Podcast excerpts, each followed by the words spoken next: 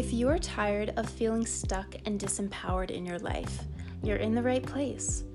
I'm your host, life coach and breathwork guide, Tracy Sabo. The Empowered Place podcast is a place for empowerment in all aspects of life. Empowerment in spiritual growth, entrepreneurship, creativity, health, money, relationships, but most important of all, empowerment in your self-worth. For if we don't truly know how worthy we are, we will never be satisfied. Through my own personal journey with breathwork, somatic practices, and inner child healing, I have come to a place of my own empowerment in knowing I deserve to thrive in all that I am and all that I do. This is also possible for you too, and I am very honored to have you here and guide you back into the remembrance of who you truly are. Here, we don't give away our power. Here, we become empowered.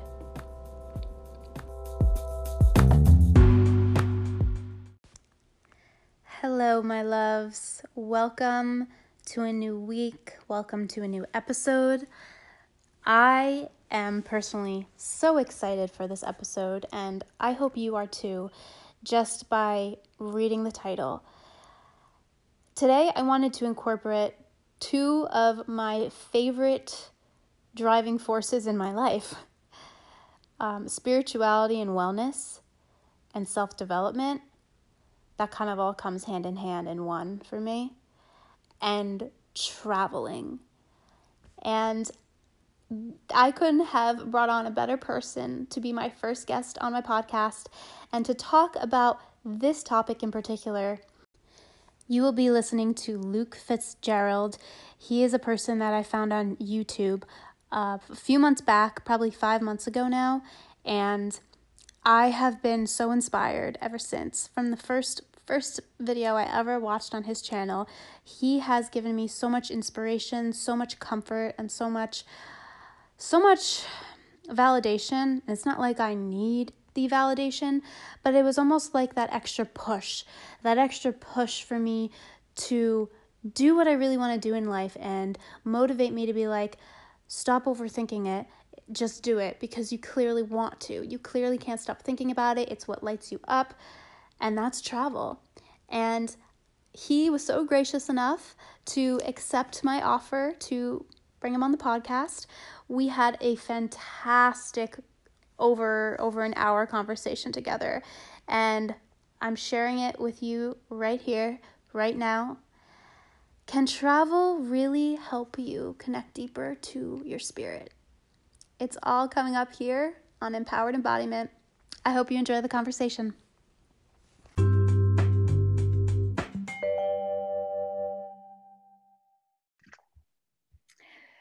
Hey, Luke, how are you doing today? Good morning. Good morning. Good morning from a very, and good, well, good evening for you on yeah. the other side of the world. We are a twelve hour difference. Yeah. And you are, where are you located in the world? Uh, in Bali, Bali, Indonesia, little small little place that everyone is trying to get to right now, but they happen to be closed. So um, I feel for the world. I'm trying to share as much as I can. Yeah, absolutely. And you do. And I think this is why we've connected, because I actually found you through YouTube a couple months ago. You have this amazing YouTube channel that has been, no, really, you do. Like, it's given me mm. so much comfort and solace and inspiration and positivity that you bring to it. And so just tell us a little bit about your YouTube channel and mm-hmm. what got you started with that.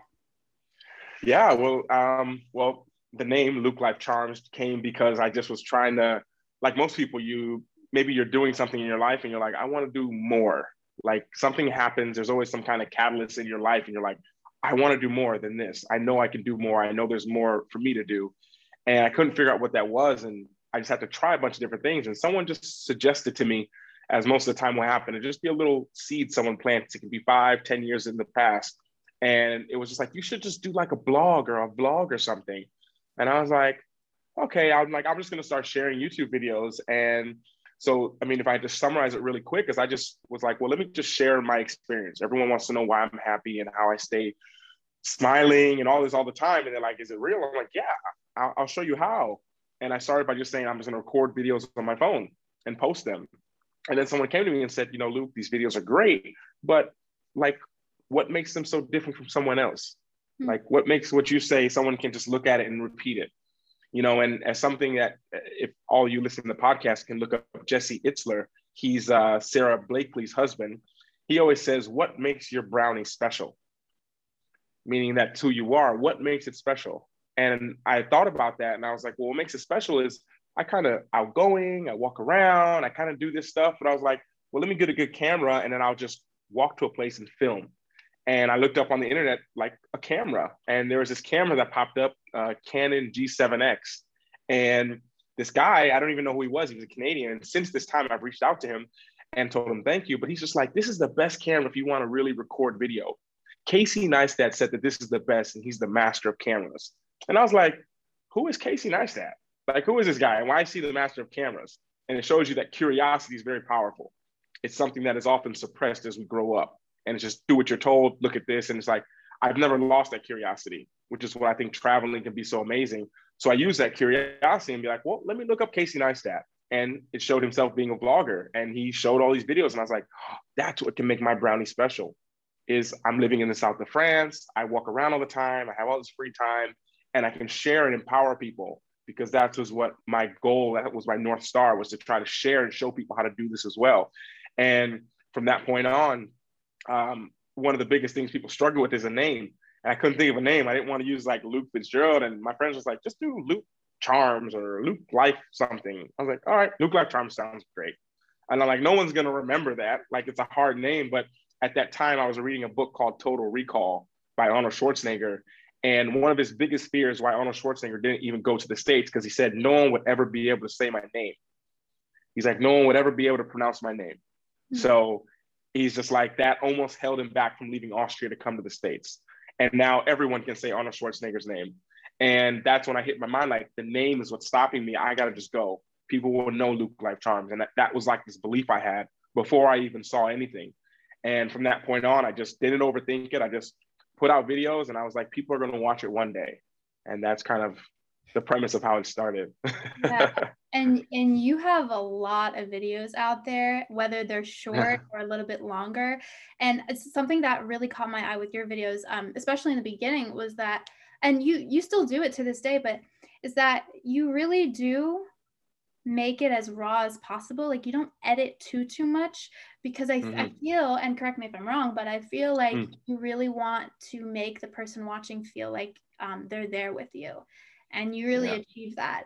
Um, and, and, and your energy just exudes through the videos. And so, um, yeah. Thank you. Um, if, if people wanted to find you, um, what would they type into YouTube? Uh, Luke Life Charms is probably the most interesting one. As you type that in, you'll see a bunch. Luke Life Charms Poland, Luke Life Charms Bali, Luke Life Charms Bulgaria, and then just kind of choose where you want to go that day. And then just click it. But Luke Life Charms is the name.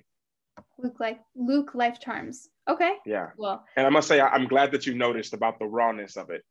That's something that's really important, especially in the society that we live in. And it's one reason um, in this podcast, I love how it's just raw and out there because that's mm-hmm. what life is. Life is raw and life is up and downs and life is mistakes and life is losing your train of thought or losing track of what you're trying to say. And when you edit that part out, people all of a sudden, and the reason why people do it is they want to come off as perfect, but perfect for me now through what I've learned in my life is the lowest standard. So being perfect makes you, you feel like it makes you relatable, like people will like me then, but it actually makes you unrelatable. And it also a lot makes other people think that they can't do what you do. Because how perfect you make it seem. And if that's what your goal is to be perfect, then I think you'll always, most people will never say that they're perfect at anything, you know? So you actually never, you self-sabotage yourself chasing something that there's no way you can ever achieve. So by trying to make things unperfect and showing it raw, and, and there was times when I, I wanted to edit it and I was like, wow, this edit is too nice. This camera's too nice. I did such a great job. I'm like, I gotta do something to make this seem more real. Like I gotta trip, or I got to make the camera almost fall. I got to yeah. keep in some kind of crazy edit. So people are like, oh, this guy, he does put his pants on one leg at a time. He's not just this like superhuman thing, you know, and just saying the emotion. that really clicks to people. I realize it's a little hack. Being like, guys, I'm recording this podcast. I'm a little bit tired. Didn't sleep so well last night, but I'm excited to be here. People relate to that. Jumping on a stage, like when I do a talk, the first thing I always say is like, guys, I'm super nervous to be in front of you all talking right now. And that instantly makes the pressure off of me and makes the people watching to be like, yeah, I can imagine being on that stage and being nervous. Mm-hmm. And all of a sudden we've connect- made a connection off of true, like really like, yeah, I'm nervous. And yes. yeah. And you're so good at it, but it's like, you don't even have to try because you're just being yourself. We we need exactly. more people like you to just be authentically free in their spirit, to be open, to be like, hey, listen, any judgment that anyone is is projecting onto me has nothing to do with me. It literally I love it. Projection of that's beautiful with them and and and their inner world. So, you know, you are literally like a permission slip. You give people that mm. permission to be like, nothing else matters. What yes. you feel, what you perceive, and how you move through the world is what matters, because that's what's going to make an impression on people. Yeah, you said it so perfect. And I can hear just in your voice how calm you are, that you embody that, because like, how can you be so calm? Everything's going on in the world. I'm like, it has nothing to do with me. Yeah. Like nothing. And when you really realize that, I mean, I'm sure you can, you can think of this, like you just feel free. Someone yeah. can say, hey, you're, this is the worst, this is the worst interview I've ever heard. You're like, well, I'm sorry, whatever's going on in your life, hope you're okay. Yeah. Something to do with me. It has nothing to do with the body. It's all about them. Their inner world projected. So I love that. I, I love that. And, you know, it's it's taken me a long time to realize that. And e- even even now and then I'll still have slip ups, of course, but I'll, I'll know to yeah. pull myself back in and, and be like, wait, hold on. Like, don't let the ego take over. Um, but we're all human and it's okay. It's, it's, it's okay to have slip ups, but just know that, you know, you have the power to absolutely choose how you feel in every moment, no matter what anyone says to you, no matter how they react, no matter what they're doing. Mm-hmm. Like, yeah. Don't don't give them your power. Exactly. Keep you know? your power. I, I love exactly. it. And you you said it per- you said it perfect. Like, it's okay to slip up, but when you really look at society, it's not okay to slip up. It's not okay to it's not okay to miss a day at work. Like, it's not okay to miss a question on a test. Like, that's what we're like conditioned at when we're in that genius phase from zero to seven, and really from zero to twelve, because we really just follow what is fun. And as we grow up, we just kind of goes out the window, like fun, what's fun for us? Like, traveling used to be fun, you know, for some people, but traveling stopped being fun for a lot of people. And it just was an escape, and escaping the life that they have was fun, mm. but it was more focused on the escape. Because when you're focused on, like, a child focuses on playtime. If you tell the child they have five minutes or ten minutes to play, the child is focused for ten minutes, one hundred percent on playing. Now an adult, if adult says, okay, you got ten minute break to do whatever you want. The whole time, the ten minutes were like, man, we got to go back to work in ten minutes. Man, this is not enough time. How can they just give us this? And you're just like, wait, what? You know, and it's just, yeah, it's just different. Head. They're not in their body enough. They're not realizing like, okay, this is my time. This is for me.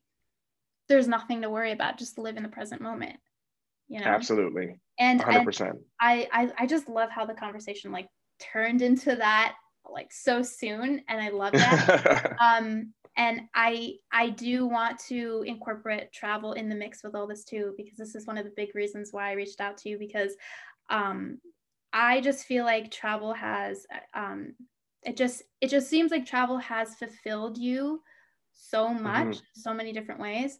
And so I was just wondering, what are some aspects of travel that you believe shaped you into who you are mm-hmm. today? Like, is there anything that really stands out? Um, yeah, I think the, maybe the number one thing that stands out to me is how it shaped my perception of what I thought was true. Yeah. Meaning, if you grow up, like, the easiest example that I use is growing up in Cleveland. Like, I remember I've been gone for twenty years almost from Cleveland. And in that time, averaging maybe two or three weeks there a year since that time period. But I can remember very vividly growing up, and ten minutes in the winter of my morning was shoveling snow. Like, ten minutes was shoveling snow. That's what I did. I shoveled snow so my parents could get out the driveway. Then we moved, and that was like twenty minute shoveling, and then shoveling it again so they could come back in in the night. And my mindset, if I stay in that world, is okay, I gotta, I'm gonna get stronger. And when I get older, I'm gonna hire someone to shovel the snow, even though I hate it. And, you know, I'm gonna just buy, I'm gonna have money and I'm gonna buy a nice coat so then I could deal with the cold, even though I don't like it. And I have all these beliefs, and you start to plan your life around the snow. Winter's coming, I gotta do this.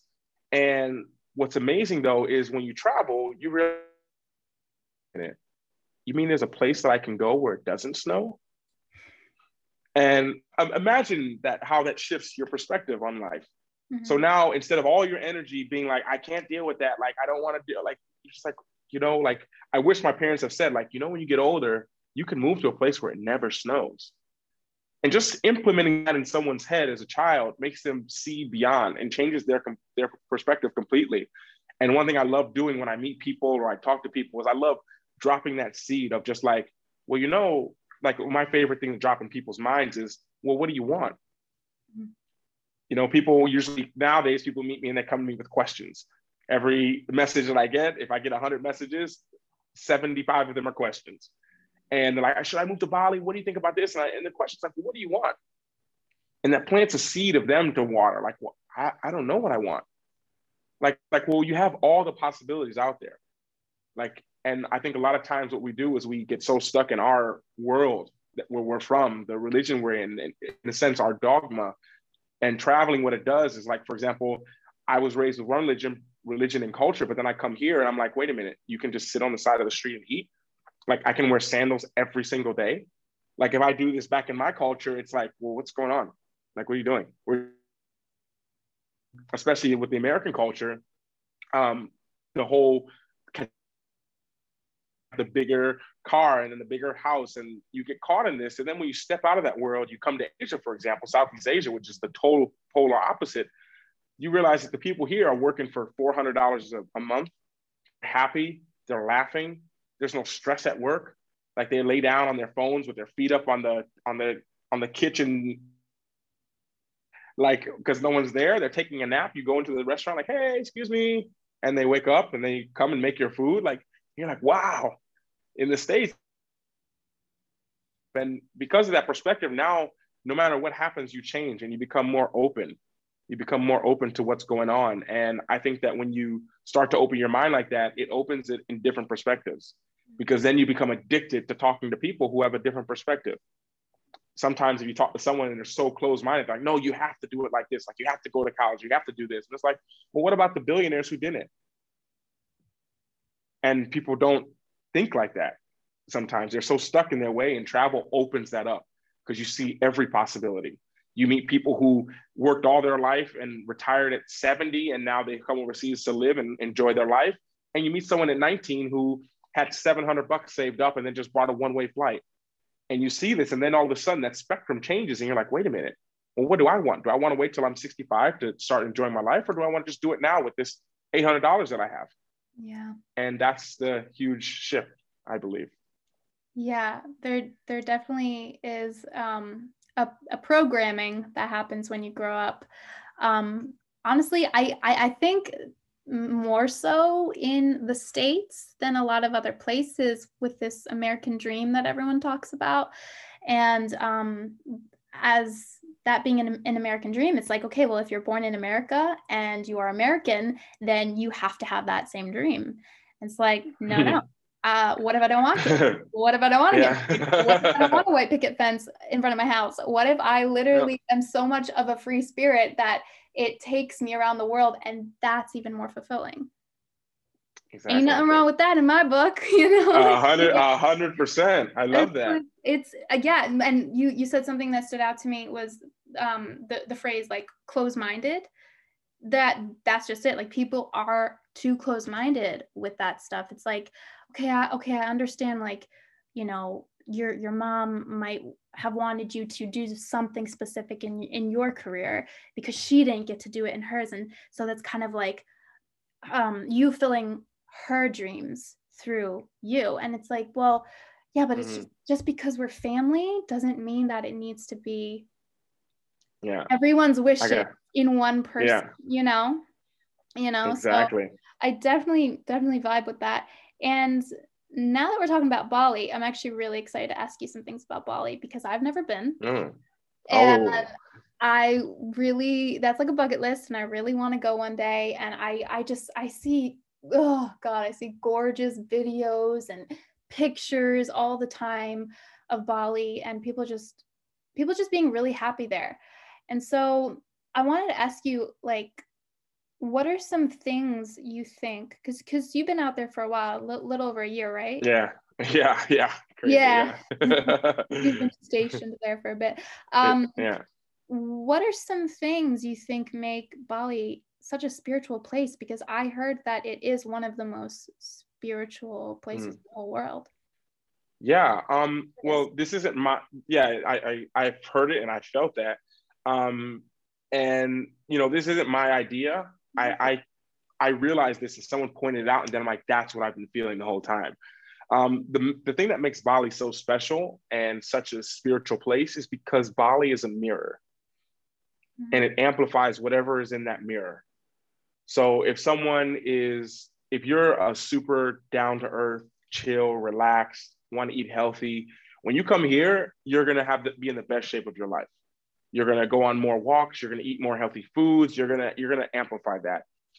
If you're an alcoholic, you're going to come here and you're going to drink every day at the beach with your surfboard sitting there. If you're someone who loves to give and help out other people, you're going to come here and see that fifty cents feeds a family, like a one person for a day.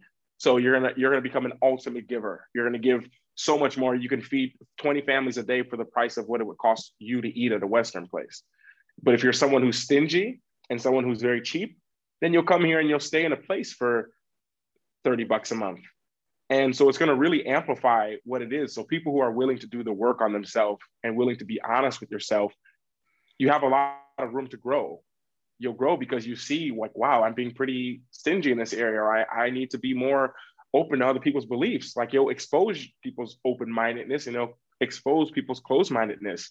And, and it just, and then it amplifies it in the mirror for you, mm-hmm. which is why some people can't stand to stay in Bali, because it's too much to be with themselves. Mm-hmm. The same reason why people can't stay with themselves in general, like, it's too much. They need distractions. If anything, twenty twenty taught us was that when the distractions are take away, are taken away, you're forced to sit with your own demons. And if you're not willing to fight them, then you really will almost struggle here. Yeah. You know, one thing that I work with my clients about, and there's a few, because since I'm living in Bali, they all want to come here. Some of them have been here already. And one thing that I always point out to them is, like, you know, we all ask ourselves questions in our life. We all ask ourselves very similar questions. So common, there's a popular question everyone asks themselves all the time. Like, man, why is this happening to me? Why is this not enough? Why can't I get it right? Why is this like this? And these are questions that we ask ourselves on repeat. It's a pattern of thinking. And one thing is, when I start with even talking to someone in general, it's like, that's who you are right now, this person with a pattern on repeat. And everyone, because of what you said about spirituality and Bali, they think they come here and they're going to be healed from it. And I'm just like, Bali's going to amplify that. Bali, you're going to be sitting on a beach with a coconut on day number four, and you're going to be like, why is this happening to me? Why can't I be happy? Why? And now no one will understand you. Now you'll really feel alone, because everyone, everyone uses this quote of, I'd rather be crying in my Lamborghini or my private plane than crying on the bus. When I think if you look at the energetics of that on a, on a human experience level, you wouldn't. You would want to cry in a bus, because if you cry in a bus, people have sympathy for you. People will, will, will understand why you're on the bus crying. They'll ask about it. But if I were to pull over my Ferrari on the side of the road and sit there crying, no one would care, because everyone would look at you as like, you have everything. Like, imagine if I just made YouTube videos sitting on the beach crying about the things that I'm that are bothering me in my life. No one would take me serious, because there's this image of like, you're in the perfect place, so you need to be happy. You should be fine. So if you don't do the work almost before, when you come here, it's amplified. Now, when it's amplified, you can deal with it. But people who run away from their problems, it's going to amplify that. You got a lot of places to run away. I really like that. Actually, I really like the way you said that. The fact that it amplifies, um, especially problems that you perceive might be problems. Um, yeah, because I, I, I just hear a lot of people, especially young people like us, that go out to Bali to um, soul search, or like, you know, to like get, get mm-hmm. more into spirituality. And that's great. Like, go ahead and, and do that, but just know that you're not escaping anything. Exactly. And I really like that you pointed that out, and that uh, everything's just an amplification. Once you do get rid of all those distractions, um, that's just your time to really sit with yourself and start. Yeah. Are you going to face them or not? You're going to face yeah. the problems or? Exactly. Yeah. Exactly. So that's, wow, that's super amazing. And, um, actually saw, I think it was on Instagram maybe the other day, uh, I peeped on your stories real quick. Were you having a uh, ceremony in your backyard? I thought that was so beautiful. Yes. Yeah. So, so here in Bali, all of the homes, even modern villas, they all have a temple. Mm. So the way that uh, all the homes are set up is there's the temple is always in the center of the home. Wow. So the way that the floor plans are always made, even in all the villas, if they're built by the Balinese, they're set up like that. And so we have a temple in our yard. So where we live, we live in a place with about four villas, and all the staff who works in all these villas, they had a ceremony for Nipi. So Nipi, I'm not sure if you're familiar or, or your listeners are. I'm not aware. So yeah, so I'm going to try to explain it. I actually am making a video about it today. So I, I like researched a little bit. I got to just like counter, like check and make sure that it's right. But Nipi is a day that everything shuts down on the island. So everything, it's the biggest ceremony. I think it's for the Saka New Year for the Hindus. And on this day, they believe that the spirits are flying over the island. So the spirits are flying over the island on this day. So on this day, no one uses electricity. So all the electricity is turned off. All of the four G towers, the phones don't work. Everything's shut down. This year, they did keep the Wi-Fi on, but normally they don't. And for example, to show you how big this holiday is, there's no one allowed on the road. Every road is closed in the entire in the entire island of Bali. Every road's closed. And at the same time, the airport closes. So you can imagine the airport shuts down, nothing. So yeah. There's no emissions in the sky. It's, it's that big of a holiday. But the day before, they go around and they bless the homes. So if I was, if we've been in other villas, we were in another villa last year. So what they did is they came, the staff came and they just blessed it. They go around, sprinkle the holy water and have a little ceremony. I don't understand everything because they're, of course, they're speaking Balinese. And so all the staff from these four villas and our staff here who takes care of us, they invited us out with their family. So we kind of sat there and just did a little ceremony uh, to bless the homes. And the if anyone checks on my Instagram, I don't know when, if you can go back to my Instagram to around March fourteenth, mm-hmm. You'll see the sky. And the reason why the sky looks so amazing is because on that day, there's no emissions at all. There's not a scooter out on the road. There's not a car driving. Everyone's at home. There's no electricity being used and no flights going over the island. Wow. So that's why you can see the Milky Way galaxy. You can see everything. And yeah, that was what the ceremony was for. So it was bigger than a ceremony. This was like their New Year's, the equivalent to the American like New Year's. Yeah. Wow. Bali that's style. Cool. Yeah, Bali style for sure. It seems like a very um, different life over there. Yeah. one hundred, oh, one hundred percent. Wow. Cool. Well, I love that. And I will con- be continue doing my research on Bali. And that includes just keeping up with your YouTube channel because you just give so much valuable information. And I actually like that when you do film, you, you, you know, you take us along with you and you actually do show mm-hmm. where you are. You like, yeah, yeah. Is it like B-roll, you know, yeah, like, yeah, you know, yeah. The camera just trying to show where I'm filming. Yeah, yeah it's fantastic. And it just, uh, it just seems so like, fresh there, like fresh air. The I noticed I was watching your video the other day, and I, I just kept saying to myself, like, the grass is so vibrant and green, yeah. so bright and beautiful, and just looks so healthy and vibrant and alive. And I'm like, if if if um if the plants are like that, then the people have to be like that too. I was like, absolutely, oh my gosh, yeah. And the people, the people is the number one reason to come here. Mm. You know, forget about the nature yes. and all that, the palm trees. And um, after the pot, after we finish recording, I'll show you outside of here where I'm staying and you can yeah. see. But, but I mean, the people are so kind and nice and so grateful. Like they live in a state of gratitude. Every morning they put out offerings. They, the Hindus, which is most of the people on the island, they put out offerings every single morning mm. and give gratitude. Sometimes we'll come out and I'll, I'll be taking my scooter in the morning. There'll be just an offering on my scooter with like an incense stick burning, because they stay in the state of gratitude. So if there's one thing that I've learned from all the programs I've taken, all the things that I've done throughout twenty twenty, everything, Tony Robbins has been a big influence on me. It's, it's living in that state of gratitude, yeah. you know, because when you're in that state of gratitude, you can't be mad. You can't be angry. You can't take things for granted. Yeah. And the people here live in that state. They don't have, when I first got here, when I sometimes I call it putting on your glasses. So everywhere you go, I tell people, like, just sometimes throw on your little American glasses. So if you're an American, you put your American glasses on, you'd be like, what on earth? They live in a shack. They don't have anything. They're, this place looks dirty. Yeah. And then if you put those glasses on, but then you, you really look closer, you look in the back, you see this lady who's working in this one little wooden hut.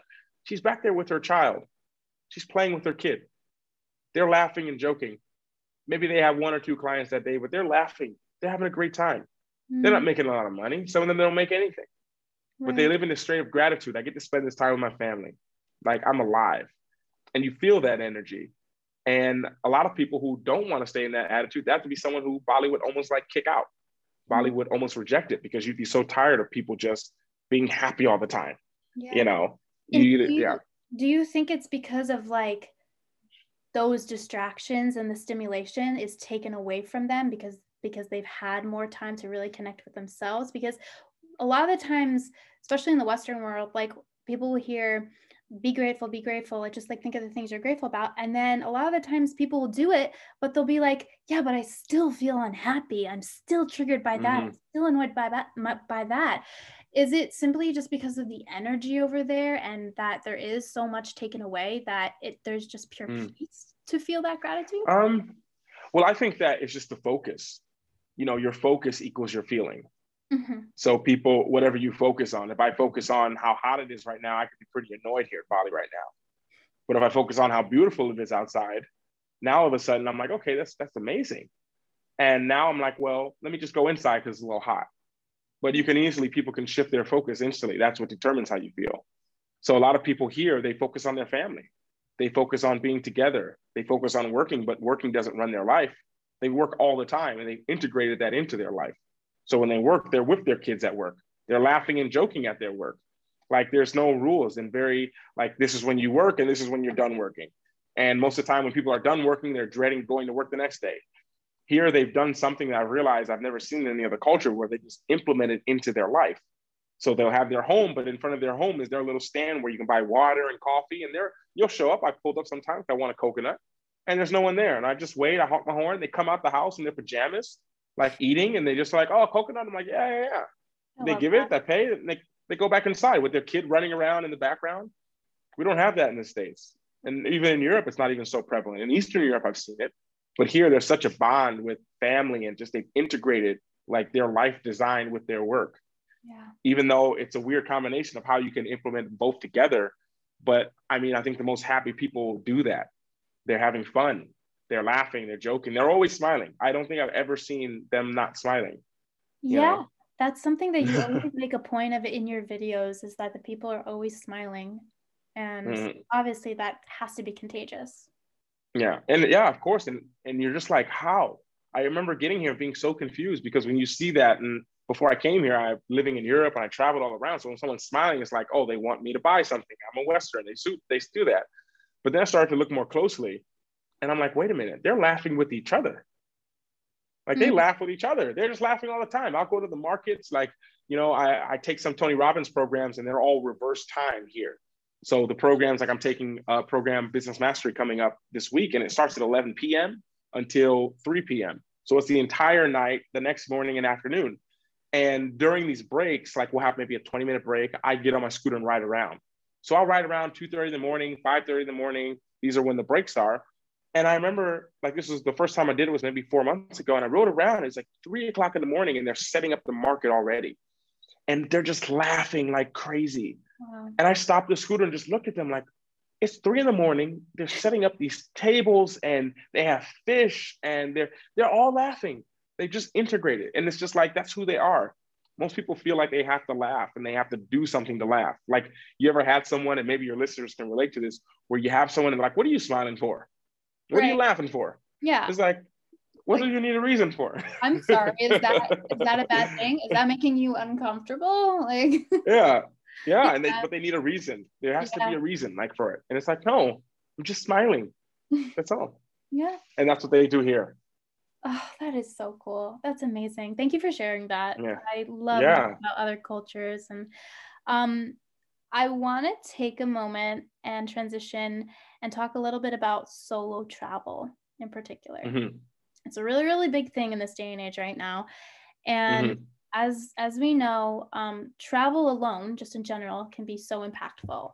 Um, mm-hmm. A lot of the times people will have life, um, life transforming experiences. But yeah. what is it about solo travel? Because I know you solo traveled a lot. What is it yeah. about solo travel that that is just so expansive for the soul?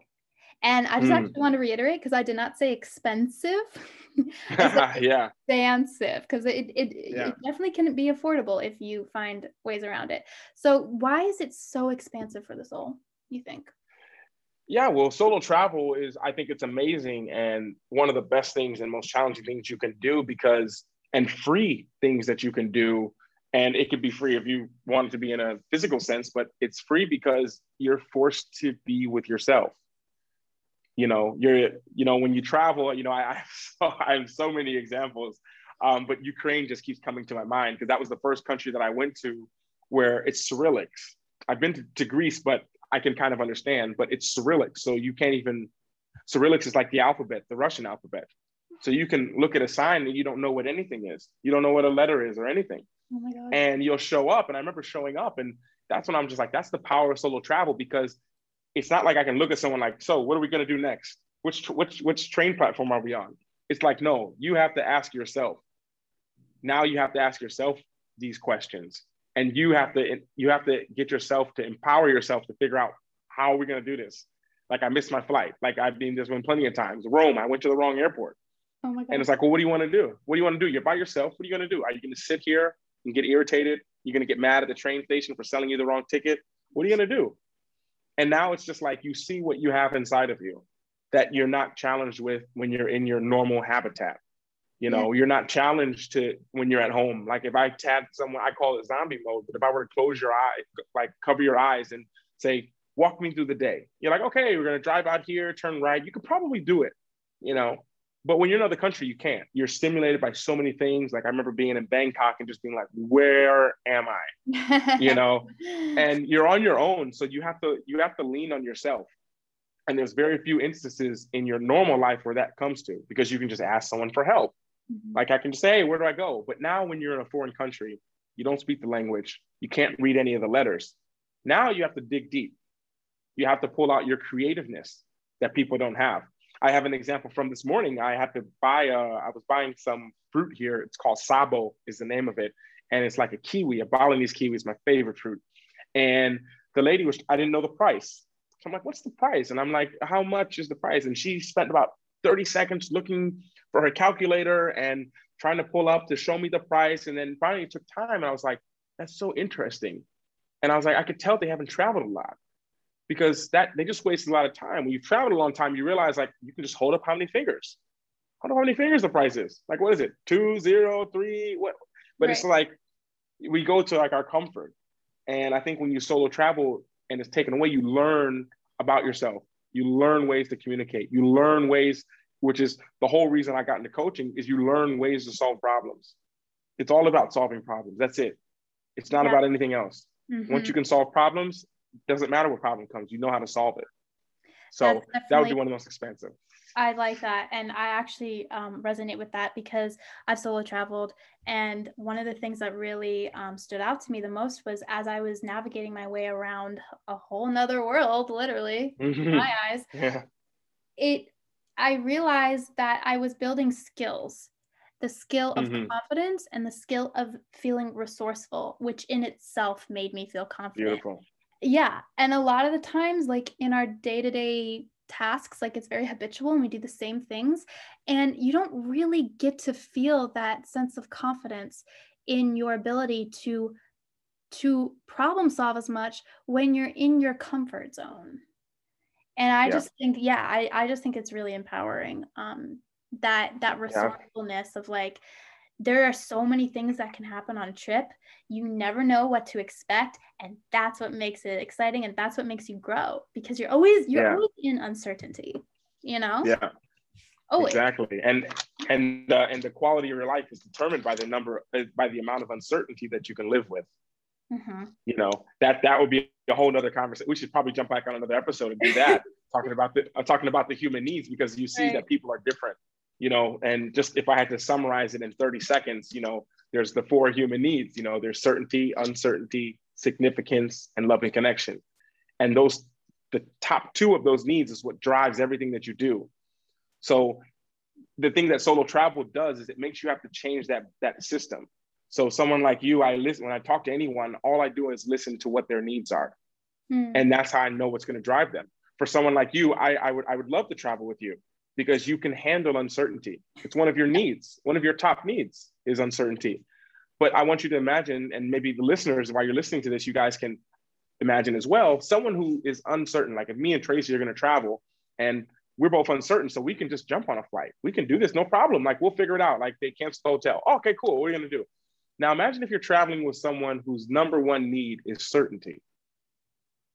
Their number one need is certainty. This is like traveling with my parents. Oh, God, same. I was like, I'm like, I'm like, no, I didn't book the hotel in advance. I didn't plan the taxi. I didn't call the taxi company uh. before. There'll be a, some way to get to the center. And when you understand that, you're like, oh, solo travel forces you out of that because you can't be certain of a lot of things. And everything you have planned usually goes off plan. You have to hang out with people. And you said the most magical thing. You said it forced you to be resourceful. Yeah. And this is the key to everything. It's what I try to tell everyone that I say. I'm like, you're never out of resources. Everyone feels like, I don't have enough money. I don't have enough this or that.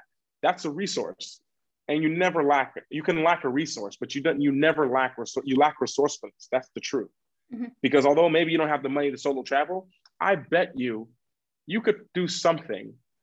A sponsorship, you could do, have your friends like, hey, everyone, I'm gonna travel for one hundred days. Would you like to do, like you could, if you really wanted to, you could travel. Everyone could do it full time. They could reach out to every organization that sponsors travels. They could trade. I met people who travel with no money. Like I met travelers, I met a, a, a couple traveling in Ukraine. They were on their way to Russia. And I was like, what are you going to Russia for? They're like, yeah. And they had a knife. They were sharpening, sharpening a knife in the hostel. And I was like, what are you doing? Like, yeah, we're, we're off to, we're off to Russia. And I was like, what do you have a knife for? They're like, well, because we have a week's worth of food, but the train is nine days. Oh, and I was wow. like, yeah. He's like, yeah, we're going to stop halfway through in camp, but we don't have food. So we're going to have to hunt. And I was like, what do you mean? He's like, yeah. I was like, you can buy food. He's like, no, we don't travel with money. I was like, what do you mean? He's like, yeah, we have this and this. This is what we do. He's like, we just do Workaway. There's places where you can go and work and exchange your time. There's a million ways. Yeah. But that's something you don't you don't find. People won't, won't be resourceful enough for that. The mm. resourcefulness is what determines what you can do.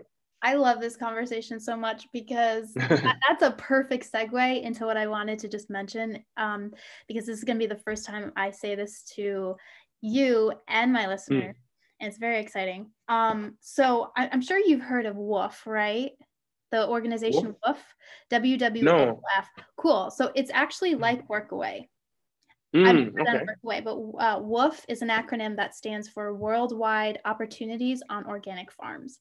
So it's basically, oh yeah, yeah, it's basically like Workaway, only you, and it's it's worldwide. But right now I'm just doing it in the States, and it's mm-hmm. basically this like volunteering. Um, opportunity to go on all these different farms and just give your time in exchange for free housing and free food.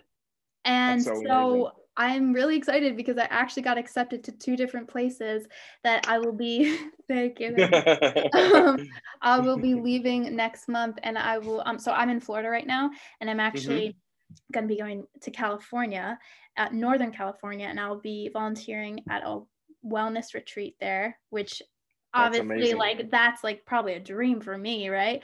Um yeah. And then I'm going to be doing that for two months, and then after that I'm going to be going up to Washington State and volunteering on a wow. goat farm.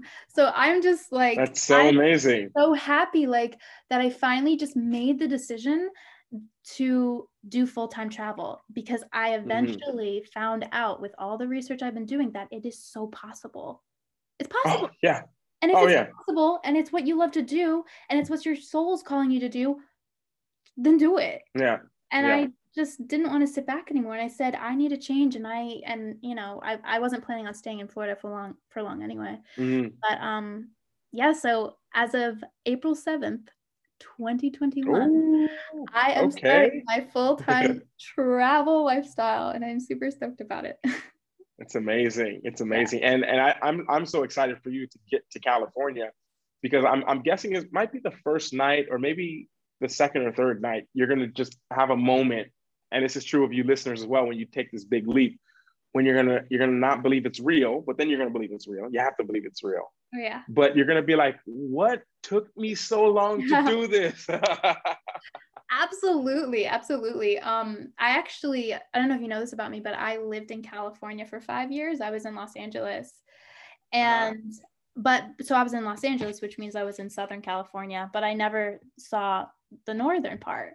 And I always wanted to go there when I lived there, but I never got a chance. So now I'm all the way on the other side of the country, and I found that opportunity again, and I'm taking it, you know, it's just like, I, you know, there's, there's always a way back. If, if like, there's never like, um, what's the phrase? Oh, I'm, I'm too, uh, it's too late, or, mm-hmm. you know, I missed out. It's like, no, yeah. you can, oh, it's all in the mind. It's all in the mind. It's always in the mind. So, yeah. so I'm going back. Yeah. That's I'm amazing. Really excited. Yeah. It's a diet. And, and it's all about that desire. Like, but if you have to think about it, if you want, if I just give you a quick energetics explanation, because I love the energetics of things. Please. We're all here on Empowered Embodiment. Yeah. Yes, absolutely. And the energetics was your desire. Your desire was strong. Your desire outweighed your fear, which is what people, it's the fear that makes people not do that. It's your desire, and you saw it, and like, this is what I want to do. And yeah. although there's there's fear, that desire to want to know more about yourself, to have a better life, that desire trumped that fear. So anything that you want to do in life, you have a desire for it, but there's also a fear. They both come hand in hand. You don't, you don't ever, you can never do nothing without fear. Like, there's fear there. You can either walk with the fear, or you walk away with the fear. It means if you're scared to pet a dog, you can either pet the dog while you're scared and conquer it, or you can walk away, and for the rest of your life, you'll be scared to pet a dog. Right. It's the same thing. But once that desire trumps it, then you realize, like, wait a minute, like, that was scary, but I have a desire for that. And then that just leaves, that gives you more, that builds that trust muscle in yourself, you know, because, and at the same time, you have to deal with a lot of uncertainty. Mm-hmm. So it's about discerning, like, yo, uncertainty, I can live with the uncertainty of leaving and up and traveling. And what maybe, maybe you didn't even realize, and what maybe your listeners don't realize, is that when you do that, if it fails, if any, if you have this huge desire to travel the world, and you, you just have five hundred dollars and you just buy a one-way ticket, even if it fails, you will never regret that decision. It might be one of the most powerful decisions you ever make of your entire life, because you did it through fear, and you just said, I don't care, and you went straight through it. You can always go back to your home and work. You can always find somewhere to sleep for cheap. You can always work at McDonald's, but you can't always just pack up and travel. And the example that I give to people, and I'll keep it really short, is, you know, my grandma knows that I travel, and, and she's like ninety. So she doesn't really understand everything, you know, and she knows I'm always gone. And, and I was trying to tell her, like, you know, I, I just, I love traveling. And, yeah. and I went home for two weeks before I came here to Asia. I traveled in Europe for almost a year. Then I came home for just two weeks before I would fly to, here to Asia and be here for over a year. And she didn't, every day she was like debating with me, like, what do you do that for? You don't want to just stay at home? I was like, no. And every day she saw me come back home. There's a store called R E I, and they sell all outdoor gear. So every day I'd come home with a pair of outdoor shoes, because I replaced all my gear. I'd come home with a big bag, like an Osprey bag. I, I travel with an Osprey uh, forty or Osprey thirty-seven liter bag, because you can put it on top of the plane. You don't have to check it. And she sees me do this, and she knows I'm leaving the next day. And something cracked in her when she was like, he's actually going. And she's just like, she just like, because I would bring her coffee and an egg McMuffin every morning, and we'd sit and talk. And she was just like, you know, Luke, she's like, I'm proud that you're doing this. I was like, Grandma, we have coffee every single morning, and egg, I bring you egg McMuffin. You've always been talking me out of it. And I'm like, I do. She's like, she's like, honey, you you can do it. You're young. Aww. And this is a whole different side. I was like, what do you mean? I was like, she's like, you're. And my grandma sleeps in another room, which is only about, for us, it would take us like ten seconds to get in there. She's like, for me to come in here, Luke, she's like, it took me four Tylenols to get out of bed and walk over here. She's like, my knees can't do it. She's like, my body can't do it anymore. She's like, so I'm glad you do it when you're young. And that was our last in-person conversation before I flew to Bangkok. And it made me realize, you know, she put this conditioning, conditioning, like, no, you should come. And then it was just like, actually, when I actually think about it and I don't change his belief, he's right for him. And do it while you're young. You know, you can't always, you won't always have the time. If you have an extra five hundred dollars and you can travel, you might not have an extra five hundred dollars that you can spend on travel. You might not have the time. twenty twenty could work as a powerful lesson. If everyone knew twenty twenty was going to happen the way it did, I guarantee you half the world would have quit their jobs in twenty nineteen and started right. building their own business and traveling. Right. But we just assume that we can do it later. Yeah. And one, one thing I really take with me closely now is that you can always make more money, but you cannot get back time. And so yeah. time should be your most valuable, valuable asset right there. Yeah. Is to just like yeah. remind yourself every day that time is precious because you're not getting it back. So yeah. you might as well do what you love now. Absolutely. And one of my favorite quotes, I, I don't have the tattoo yet, but it's it's called, it's Memento Mori. Memento Mori is Latin for remember your death. Mm. Oh. And when you, yeah, and you you find something that you, it's almost like the the hack is to find something you die for. Like, Like if I died traveling, like I tell my mom, like, no, I died with a smile on my face, unless I was like hijacked by pirates or something like that. But still, I was like, that was a, that was a cool adventure, you know, but yeah, yeah. You know, so it's like, find something that you would die for and then live for that. Ooh, ooh, that's deep. I actually had to take a deep breath when you said that, 'cause I really felt that. Yeah. I like that. And you have that tattooed on you, you said? I'm getting it tattooed. It's called oh. Memento Mori. It's Latin, and it's on, they print it on a coin. Wow. And it says, it stands for remember your death. So that's really cool. Yeah. Yeah. That's amazing. Important to remember, because it makes you look at things different. And when you accept it, you know, when you accept that that can happen at any time and not sometime in the projected future. And when you start to realize that everyone who died today had plans for today. Mm. Everyone who died today had plans that they wanted to do in six months. So there's no difference if we passed away today, we'd have plans and we'd have things. Wow. And when you realize, when you realize that, you're just like, what am I waiting for? Like anything you do that is not making you happy, what, what are you doing? You can die at any time. Not that you should fear death, but you know, it can happen at any time, and truly understand that, mm. that you can have things taken away from you. Like study people who are old. It's the regrets that kill you. It's not the bad decisions. Everyone here will make bad decisions, and I make more bad decisions than anyone. I fail, I lose money, I lose time. I, I make mistakes all the time, but I don't regret any of my mistakes that I've made. What I regret is that I didn't do things sooner, is that I didn't, I didn't open my mind sooner. I didn't have access. It wasn't possible. But everyone listening to this podcast, and as they continue to listen to you and your journey, then they'll, they know this information. So now they're choosing what they do from a conscious perspective of knowing that I know that I can have the life that I want, but I'm choosing, and they need to understand that you're choosing to stay in the same place. You're choosing to stay unhappy. And this is something that's really, that is really eye-opening when you really look at it, because that's basically what you're doing. It feels safe, but they're choosing it. And all of our decisions in life are based off of pleasure and pain. It's based off of this will bring me pleasure, or excuse me, Are, are they're based off of avoidance of pain. Mm-hmm. So people will choose this because it's pleasurable or because it will avoid pain. So people will choose a life of, of avoiding pain, which is uncertainty, which is one of your superpowers. Actually, I must I acknowledge you on that. I, I love people who have uncertainty at the top, because anyone who has certainty at the top, there's nothing really certain. So you're leading with something that is never true. Like someone whose number one thing is safety. Like you're never really safe. When are you safe enough? When do you have enough money? These things come to you all the time. I can tell you personally, you think like, once I have this amount of money, I'll be fine. But it doesn't happen. It hasn't happened for me throughout when I had no money to when I was pro athlete to now. Now there's just other things. Now you have more money. So now if you were scared to like, I only have a hundred bucks, I don't know what to do with it. Like, I don't want to give it away.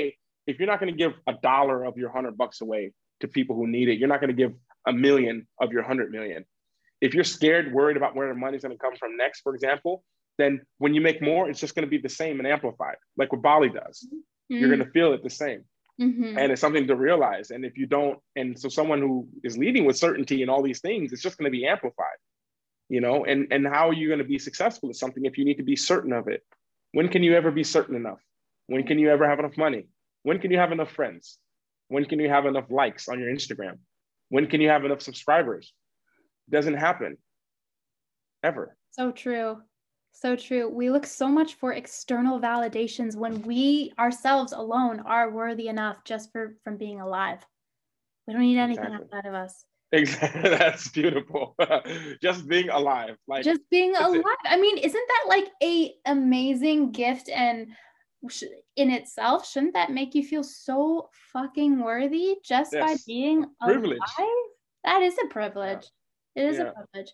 And you know, we don't know what is what was before this or what's after this, but all we should know is that right here and now there's so so so much to be grateful for. Like, we can just piggyback right on that topic real quick, but there's mm. so much to be grateful for. This world one hundred percent is so beautiful, and that's one of the reasons why I personally, as well as you, want to see it so much, is because mm. there is so much more out there than what we've been brought up to believe or that we've only seen.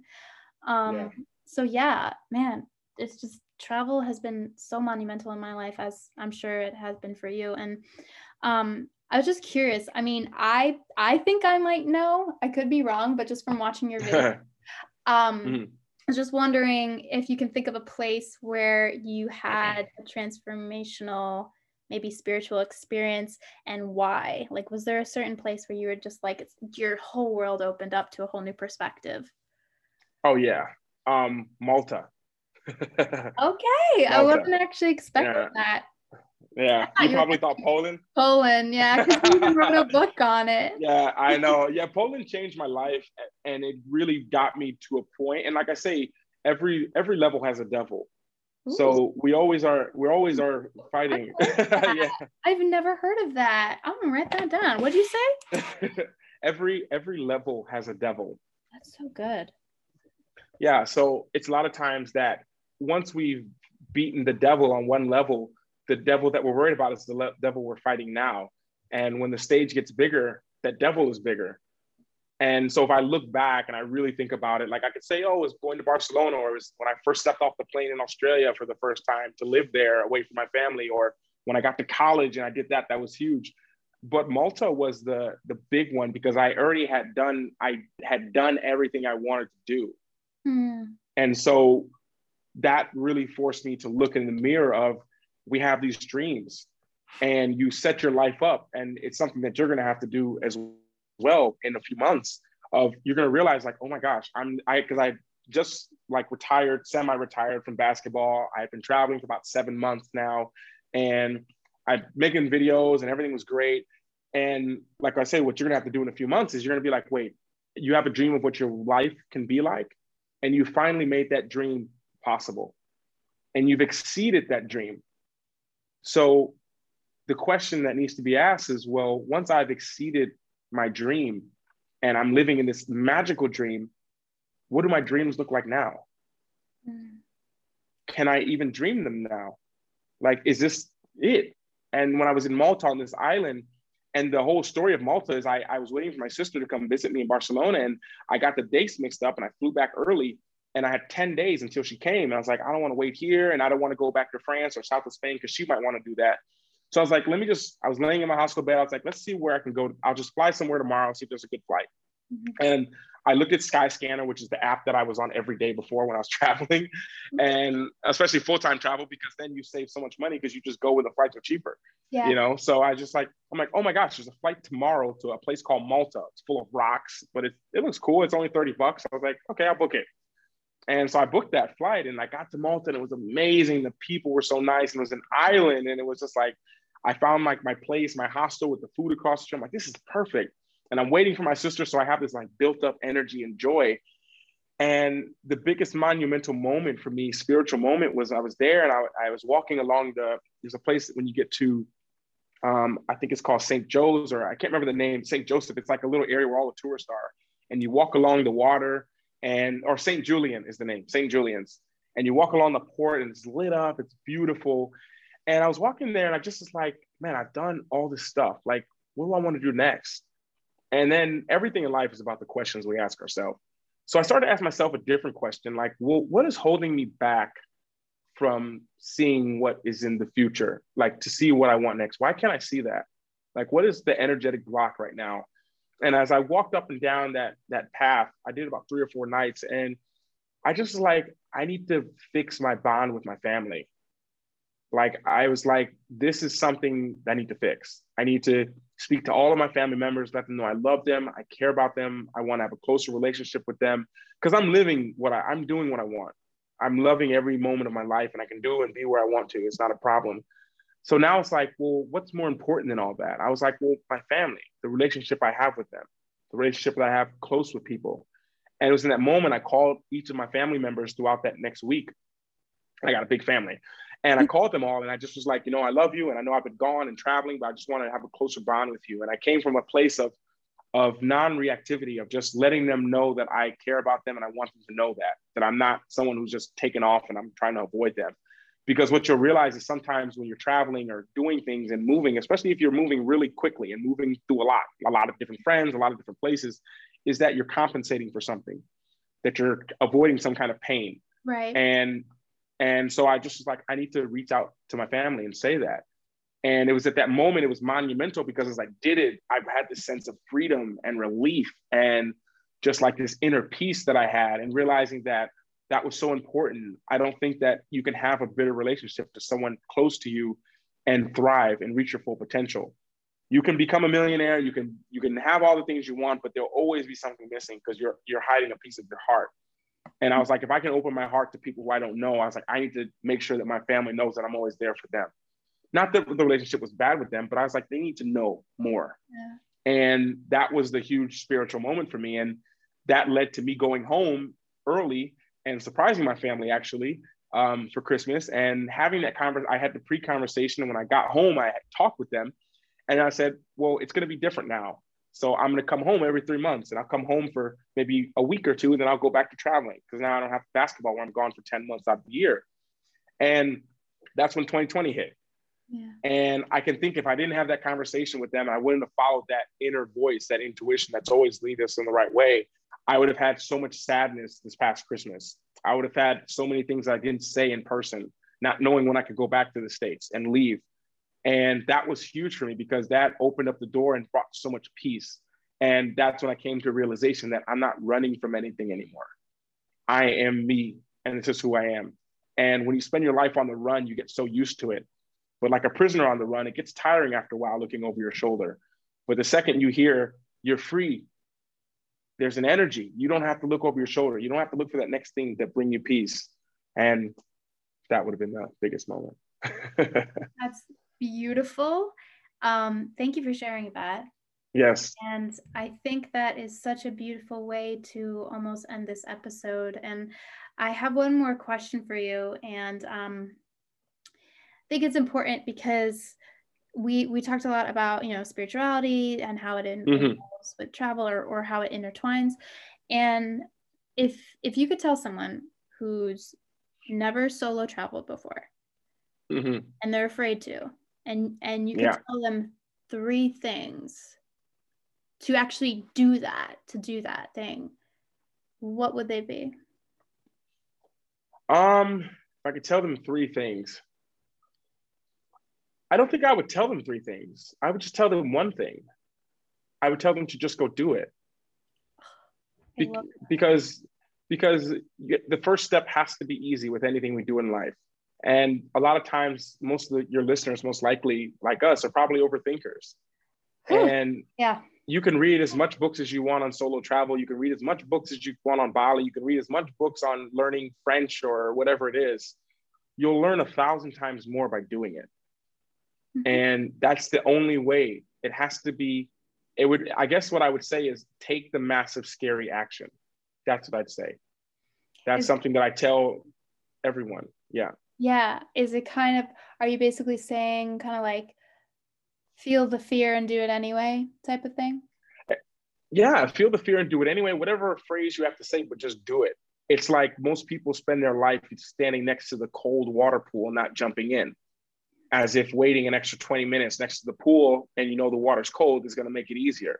It's going to be cold when you jump in there. You can do as much meditation and, and thinking and reading. You're going to, you, you have to, you have to jump in. That's it. It's the only way. Like I can't, I can, we can do, I can do a whole masterclass for six hours about how to jump into a cold water pool or take a cold shower, but you'll never learn more than you will by just getting in the cold shower. And it starts with just taking little scary actions. Take a cold shower, for example. And I guess actually, technically, what I would say, if I had three things, I would tell them to work hard, be brave, and don't forget to smile. Like, yes. And yeah, if anyone that's, doesn't that's know, that's that's Luke's tagline at the end of every single YouTube video, and makes him happy every time he says it. Yeah, I, I would say that, and I would I would tell them to take a scary action first, but then I would say work hard, be brave, don't forget to smile. I would tell them to say that to themselves all the time, because you have to work hard. And I thought about changing that to working smart, but like working that. hard, you know, and I will probably change the tagline to working smart, but you have to figure it out. Like, you can work hard, but if it's not working, you have to change it. Yeah. Change the approach, pivot to something. And then I say, be brave, because you have to have courage. Without courage, nothing is done. The greater the achievement that you've seen someone accomplish, the greater risk they've taken. The more, like for me, everyone looked at being a pro athlete as a dream job. Well, it wasn't so much in the sense of everything was perfect. Like, we trained an hour and a half in the morning, two hours at night. That was my life for ten months out of the year, for twelve years. Mm. And seven a m when I'm tired, I don't feel like getting up, I still had to. So I have to be brave to do that. And people think that it just is easy, and it, t- it requires courage to be away from your family. It requires that. And more importantly, when you start to apply that, you, you, you're able to do that at the next level where it's really required. There's certain fears and things that you can, there's a certain level you can get to in life without sacrificing things. You can get to a certain level without being brave, but there's a certain level you will never cross in your life if you're not brave. I'm sorry, Tracy, you would never be able to go to California if you weren't brave. That required being brave. That required all the feelings and facing yourself and looking in the mirror like, are we doing this? Yes, we're doing this. And it required all of that. That doesn't take the same thing if I say, hey, Tracy, try another restaurant today. Not the same. So I would say that, to be brave. And then I'd say, don't forget to smile, because we go through life and we're so hard on ourselves, and people beat themselves up. They focus on their mistakes. They worry about what's going to happen, what things can go wrong. And they worry about other people and how they'll be perceived. And what they do is they forget to smile. They forget to be compassionate on themselves. They forget to not feel guilty for taking a day off. They forget to not feel guilty about having a cheat meal. And they beat themselves up. And if you just look in the mirror and you smile for ten seconds, you'll see that life will change really quickly. And you'll find yourself maybe laughing in front of that mirror. And then maybe you start crying in front of that mirror. And then you just are standing there and you're just like, what on earth? And that's the power yeah. within you. Mm. All right, folks. Well, you heard it here. Um, yeah, those, those, those couldn't actually, I, that was the perfect question to ask you in particular, because those are three mottos you live by, and it's live perfect. By. So yeah. Say it one more time. Work hard, be brave. Don't forget to smile. Don't forget to smile. Well, thank you so much, Luke. It was such an honor having Pleasure. you on.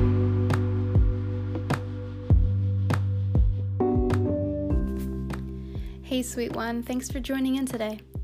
If you'd like to stay connected with me in this community for more exclusive content like meditations, breathwork, and embodiment videos, then sign up in the show notes to be a part of the Empowered Email community. That's also where you can book your private breathwork and coaching sessions with me, as well as exciting group programs.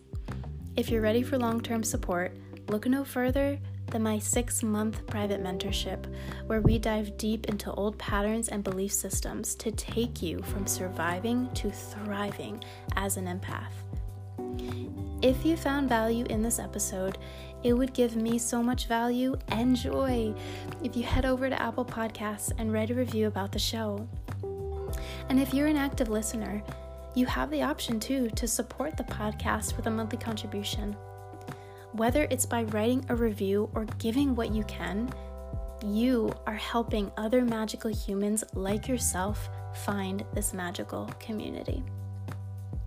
Thank you for being here. You are in the right place. You are in the empowered place.